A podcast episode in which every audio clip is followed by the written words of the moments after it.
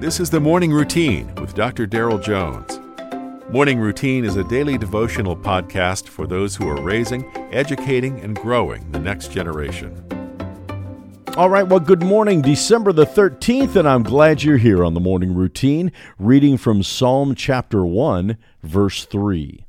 He is like a tree planted by streams of water that yield its fruit in its season, and its leaf does not wither. Psalm 1 shows us the methods of God. It's about the spiritual maturity of the individual.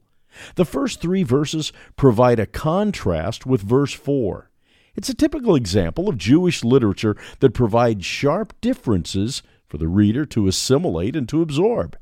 Today's text reveals that the person who meditates on the law of the Lord is blessed or joyful in their way, their counsel, even their fellowship, where they sit or with whom they spend time.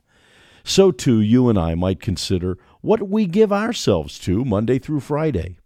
What kind of mental buffet do we allow ourselves to dine on?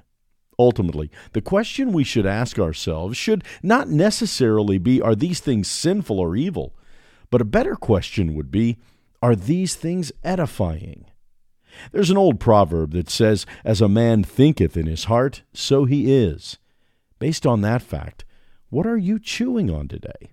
Is it good, nutritional soul food? Am I drawn closer to the Lord by what I allow in? Or have I been subject to a poor spiritual diet that consists of that which bogs down the mind and wearies the soul? Today, may we flood our hearts and minds with the good stuff that which produces a hunger and thirst for righteousness. You've been listening to the Morning Routine, brought to you by the Herzog Foundation and hosted by its president, Dr. Daryl Jones. For more information, please visit herzogfoundation.com. To receive the Morning Routine as a daily email, sign up at morningroutinepodcast.com. See you in the morning.